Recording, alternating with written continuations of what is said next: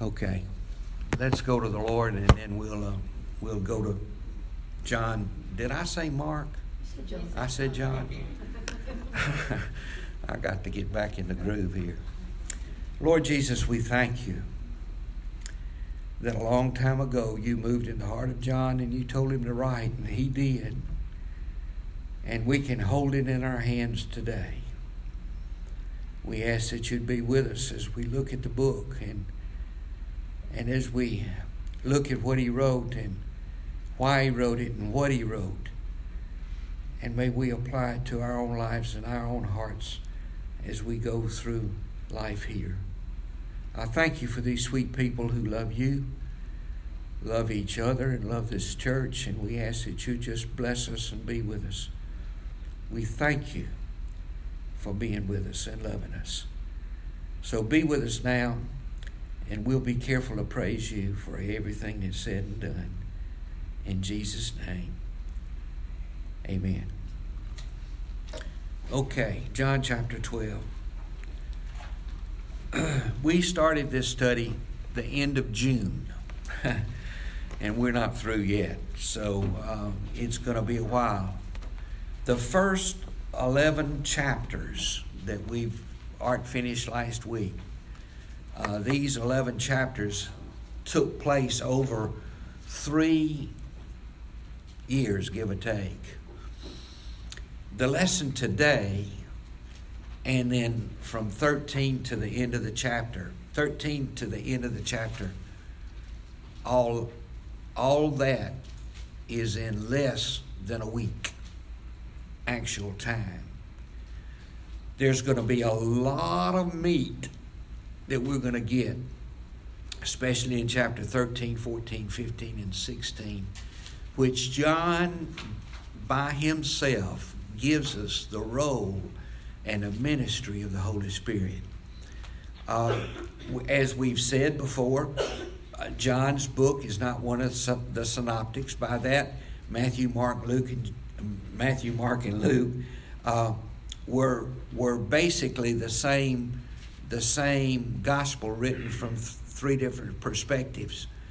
Uh, the first story we have here about uh, the anointing of Jesus is is in all is in all four gospels. A little bit different. We'll talk about that in a minute. But John John kind of fills in the blanks after the first the synoptic gospels were written. John had an opportunity to sit back and look, and he kind of filled in the blank. And as we said from the beginning, it's not necessarily in chronological order, except when you get to today and and he says before the Passover, and then we're going to go into Holy Week and so forth and so on as we go to the end of the chapter. Up until this time, John has talked about Jesus' public ministry, about what he did out in out in society, what he did uh, in in moving around with the people now he's going to concentrate his teaching on his disciples. Not only just the 12, but those in particular, but others who are uh, called his disciples. So, so it's, it's to real get intense as we go forward in these last few chapters.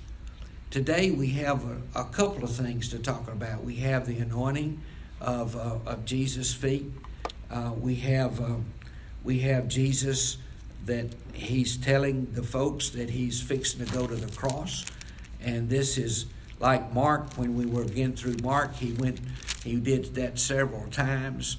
Um, we talk about his triumphal entry, uh, and uh, we'll see that as we, we go through this. Okay, um, so John chapter 12, let's begin in verse verse 1. Jesus, therefore, six days before the Passover, came to Bethany, where Lazarus was, whom Jesus had raised from the dead. So they made him a supper there. Martha was serving, but Lazarus was one of those reclining at the table with him. Now, when Art talked about the raising of Lazarus last week, and and that got everybody's attention. Can you imagine, you know, being in the tomb and then being raised from the dead? It got everybody's attention. And the Jews that weren't believers all of a sudden started to believe. And this shook the roots of the Pharisees and the scribes because, hey, they're taking our people away. And it was, it was from the beginning, the scribes and Pharisees were jealous of Jesus and what he was doing and the crowds he was going. And, and um, it, it was, it was they were kind of fighting for their life. We talked about this in other times that the scribes and Pharisees lasted for about another 80, 90 years after this, and then they faded away. Um, and as many things. So he Jesus started off here and he said six days before the Passover they came to Bethany. Now Bethany was a little town about two miles outside of Jerusalem. An easy walk, two miles. You ladies walk more than that on a on a daily basis but but uh, two miles. And if Jesus had a home place when he was in Jerusalem, it was in Bethany. Now, normally we say that this was at the house of Mary and Martha. But if you will, turn with me to Luke, uh, Luke chapter chapter eight. Uh, now, uh, the the thing that uh, kind of gets our attention here, um, Luke, Luke t- tells us in the first few verses of Luke, he tells us that he researched it, he thought about it, he wrote the book after after doing some very careful investigation. Luke and Acts were both commission works to Theophilus, whoever Theophilus was. But but they spent a lot of time. He he it's not off the cuff. He studied this thing. Well, Luke gives us a little bit about this this uh, uh, visit to uh, to Mary and Martha's. Look at verse eight. Excuse me, chapter eight, verse one. Um, he says, "Soon Afterward, he began going around from one city and village to another, proclaiming and preaching the kingdom of God, and the twelve were also with him. And also some women who had been healed of evil spirits, uh, Mary Magdalene, from which there were seven demons gone out, Joanna, so forth. That's not the scripture I wanted to do, but that that that does come into play that that there was there was a lot of uh, Marys in Scripture. We have Mary, the mother of Jesus. We have Mary Magdalene. We have uh, several other Marys that there, that there were there. So Mary Magdalene, uh, this probably was not her uh, there. Um, let me see where I wanted to go with that. Anyway, we'll go back. What what it does say, let's go to Mark. That's probably the scripture I need to go to. Mark 14. Yes, it is. I'm I'm ahead of myself or behind myself, one of the others. Mark 14. This is the addition that I wanted to, to say. Look at verse 3. Mark 14, verse 3. While he was in Bethany at the home of Simon the leper, and reclining at the table, there was a woman with an alabaster vial of very costly perfume of pure nard, and she broke the vial and poured it on his head.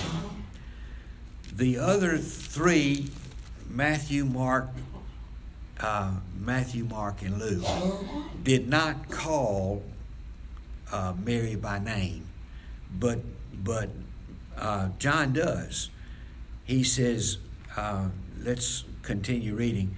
Uh, so they made him a supper, and Martha was serving, but Lazarus was one of those reclining at the table with him. So Mark tells us it was at the in Bethany at the home of Simon the leper. So Jesus was a personality, and he was coming to town, and so uh, uh, they said, "Well, let's let's go to let's go to Karen's house, and uh, we'll fix him something to eat there at Karen's house."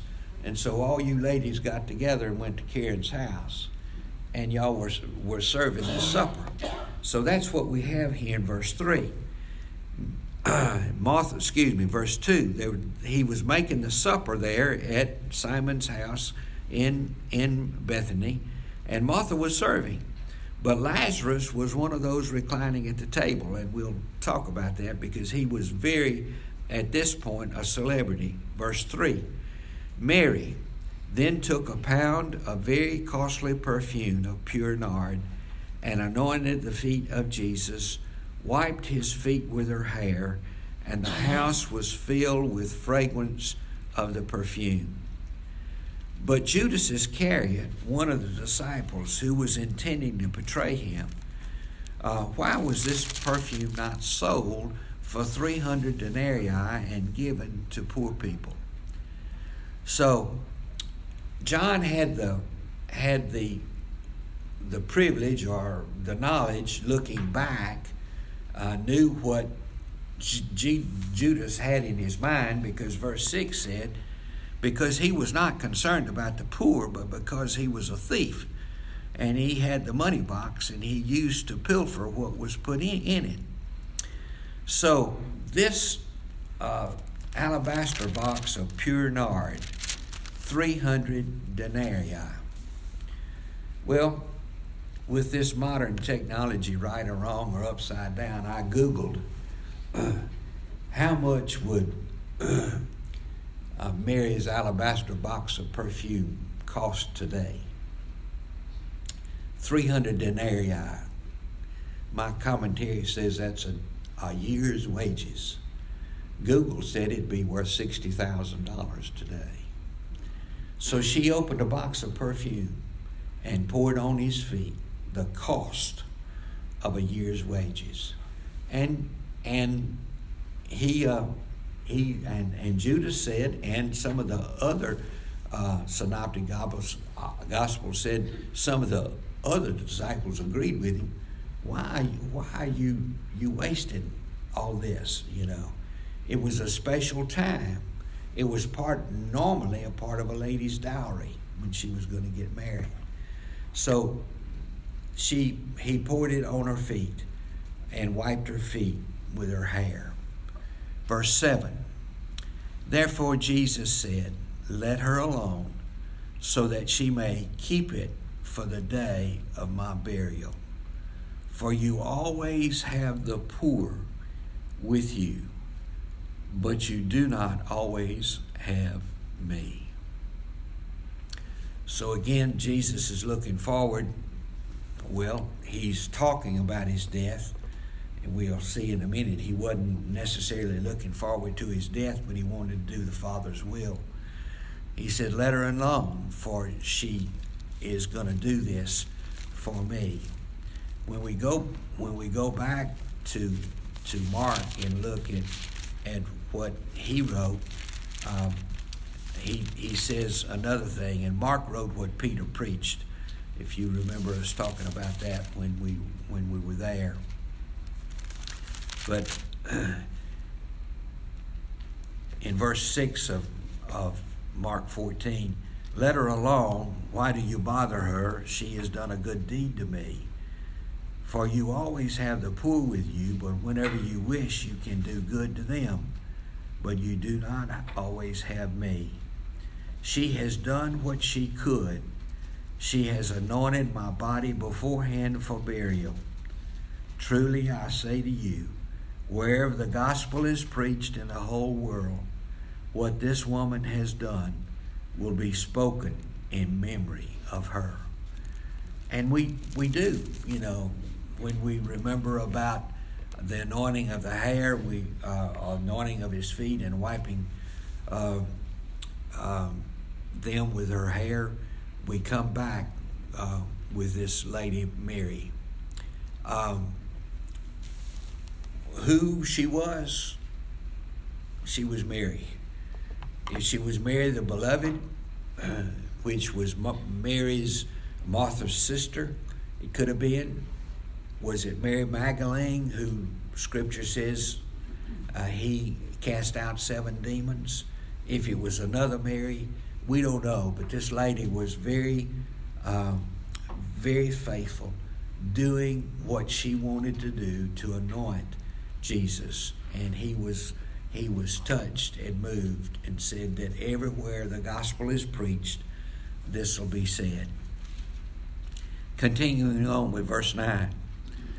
A large crowd of the Jews then learned that he was there, and they came for Jesus' sake only. Excuse me. They came not for Jesus' sake only, but that he might also see Lazarus, whom he raised from the dead. But the chief police plan, chief priests planned to put Lazarus to death also, because on account of him, many of the Jews were going away and were believing in him. So, like I say, you know, it uh, shook the place up when Jesus told uh, Lazarus to come forth. Verse 12 On the next day, a large crowd who had come to the feast, when they heard that Jesus was coming to Jerusalem. Now, Jesus had been to Jerusalem, I don't know, hundreds of times. He went there, but this time was special. He had been going there to teach. He'd been going there for his public ministry. This time he's going and he's headed to the cross. And he went with a particular motive. He didn't go on a white horse or with the chariots, not the pomp and circumstance of a, of a celebrity, but as a humble servant riding on a donkey. So let's read read that in verse 13. He was coming to Jerusalem, took the branches of the palm trees and went out to uh, bless him and began to shout, Hosanna! Blessed is he who comes in the name of the Lord, even, uh, excuse me, blessed is he who comes in the name of the Lord, even the King of Israel. Jesus, finding a young colt, donkey, sat on it, and it was written, Fear not, daughter of Zion, behold, your king is coming, seated on a donkey's colt. Uh, if your Bible's like mine, that's in caps, indicating a Old Testament scripture or reference, and it's Zechariah 9 9, where, where it was. Uh, uh, prophesied that Jesus would come into uh, Jerusalem riding on a donkey's colt. Verse 16 These things his disciples did not understand at first, but when Jesus was glorified, then they remember that these things were written of him and that they had done these things to him when we get into the role of the Holy Spirit, like I say in another few lessons, we see this time and time again that at the point in time that they did it, it was it didn't mean anything or it went over their heads, so to speak. But after the the coming of the Holy Spirit, after the indwelling of the Spirit in the disciples, it took on new meaning. And they said, oh, that's what he did. That's what he meant. That's what he said. And all of a sudden, their minds were quickened with the things that Jesus had taught them. And John is just saying this as, as a kind of a, he's adding his commentary uh, why they didn't know that. Verse 16 again. These things his disciples did not understand at first, but when Jesus was glorified, then they remembered that these things were written of him and that they had done these things to him. So the people who were there with him when he called Lazarus out of the tomb and raised him from the dead continued to testify about him. Can you imagine? I mean, good gracious, you know, we tell tales over and over and over and over again. Belta cautions me time, you know, I get strung out on an old tale. And she says sometimes it gets embellished as you go along. old people do that. so we tell, I've told people, I said, I've tell, told this tale so much, I think it's the truth, you know. so in this particular case, you know, uh, they keep telling, let, he was in bed, I mean, in the tomb, he was stinking, and yet he called, said, Lazarus, come forth, and he did. Uh, in Mark Lowry's comedies thing, he has a little thing where he, he, he does, and he, about Lazarus, and he comes jumping on stage. He said, Can you see him coming out all bound up? And I don't know how it happened, but uh, anyway, they were continually testifying about him. Verse 18 For this reason, also the people went and met him. I want to shake your hand. You know, you were dead. Tell me about it. How was it? What what happened? You know, because they heard that he performed this sign. Now, when we John and and the writers and the Jews kept talking about signs. We want to see a sign. All right, we have changed the word sign to miracle. We want to see a miracle. So this this this word sign, you just put miracle in it, and that's that's that's what it is. Um, because he had performed this sign.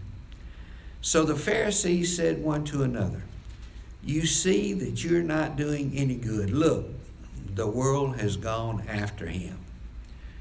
So we had a sidebar over here of the of the Pharisees, the Jewish uh, sect that knew the first five books of the Bible by heart. They knew every jot and every tittle. And they and they were very jealous to guard their faith, the Jews. And they did everything to circumvent what Jesus was doing. They argued with him, they fought with him, they, well, not literally fought with him, but they, they, uh, they tested him time and time and time again. And this little group of Pharisees in this one little verse tells us, says, we're just, we're just blowing in the wind, you know. We're not doing any good. The whole world is going after him. 2,000 years this side of the cross. They tell us, you know, the Library of Congress, which I understand has a copy of every book printed. I don't know if that's true or not. But there are more books written about Jesus than any other person in history. And he's changed the course of the world. He's changed your life, He's changed my life, simply because He is God's Son and He came to do the Lord's will, which we will see in just, in just a few verses. Okay, now we have another paragraph in verse 20. Now there were some Greeks among those who were going up to worship at the feast.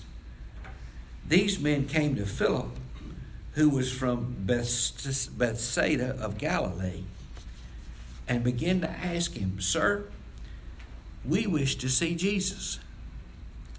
Philip came and told Andrew.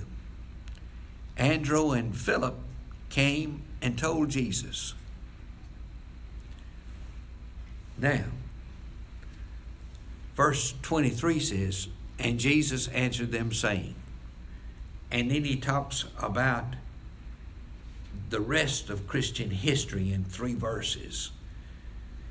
But just knowing the rest of the story, that's not totally how it happened, or not the totality of what happened. when you watch The Chosen, which you have, and and you see that they are filling in the blanks of some things in Scripture. Well, this is one of these ideal times. These Greeks came to Philip. Philip got Andrew.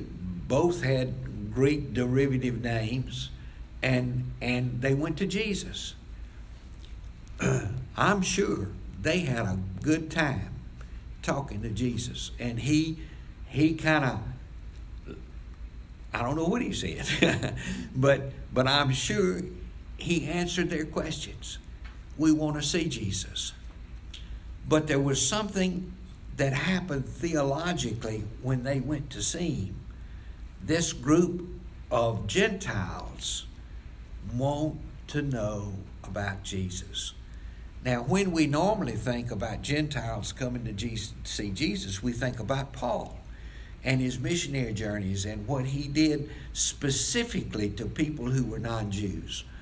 But Jesus said in, in verse 1, or John wrote in, verse, in chapter 1 of, of John that we've all already gone over, he came to his own. This was the group of people that he went to. He didn't go to, he wouldn't, didn't go to everybody. You remember a couple of healings. Uh, this Gentile lady went to him and wanted to be healed, and and uh, and he says, "Well, I'm I came to to the Jews first. He said, "Yes, Lord," but she she said, "Even dogs eat from the, the table," and and and he healed her. So the Greeks going to him changed um, where Jesus was. And let's look at these three verses uh, that we see here in verses uh, uh, 24, 25, and 26. Let's go back to 23. And Jesus answered them, saying, The hour has come for the Son of Man to be glorified. So this this Jews, the Greeks coming to see him, says, Okay, now it's time for me uh, to be revealed. It's time for the Son of Man to be glorified. Now, the rest of Christian history is summed up in these verses 24, 25, and 26. Now, let's take them one at a time. Truly, truly, I say to you, unless a grain of wheat falls unto the earth and dies, it remains alone. But if it dies, it bears much fruit. Fast forward to 1 Corinthians 15, Paul talks about the resurrection. And he talks about, he says, it's got to die first. He says, when you plant wheat or plant corn or plant anything, it multiplies, it comes forth much, much more. So, what Jesus is saying in these little verses, there's a substitutional death. You know, Jesus died, first fruit, once and for all, that many would come from him.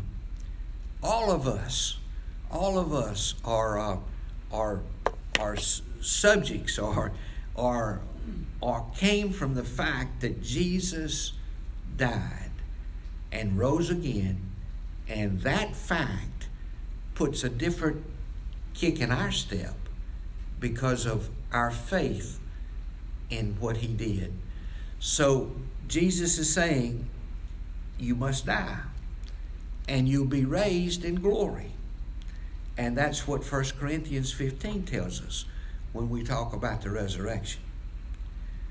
Verse 25 He who loves his life loses it, And he who hates his life in this world will keep it to life eternal.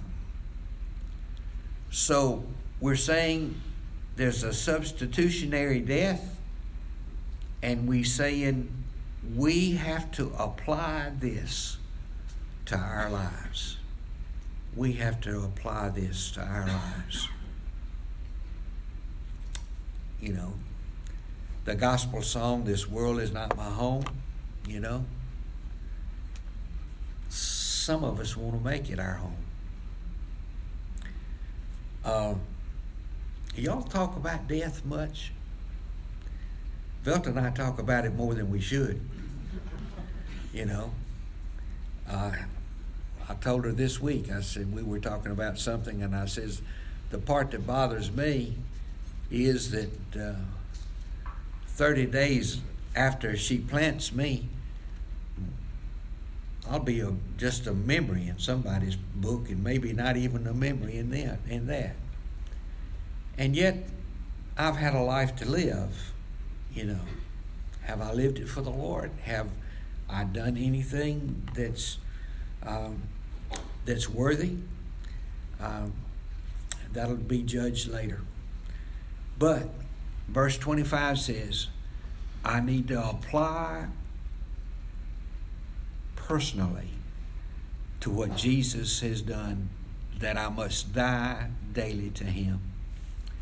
Then, verse 26 If anyone serves me, he must follow me, and where I am, uh, my servant will be also. If anyone serves me, the Father will honor him. Read it again. If anyone serves me, he must follow me, and where I am, there my servant will be also. If anyone serves me, the Father will honor him. Discipleship. Part of the slogan of covenant is to make kingdom believers and disciple those. Discipleship needs to continue. I need to I need to die so the Lord can reap. I need to be I need to be faithful and follow him.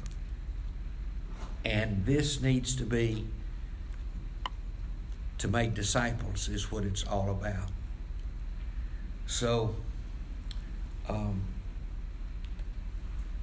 I think that's maybe a good stopping place for today. And we'll pick up here next week and, and continue on when Jesus talks about his death and we have some other things. Okay. Any any uh anything I need to add? Anything you need to add? Any questions, comments? Okay. Well, um,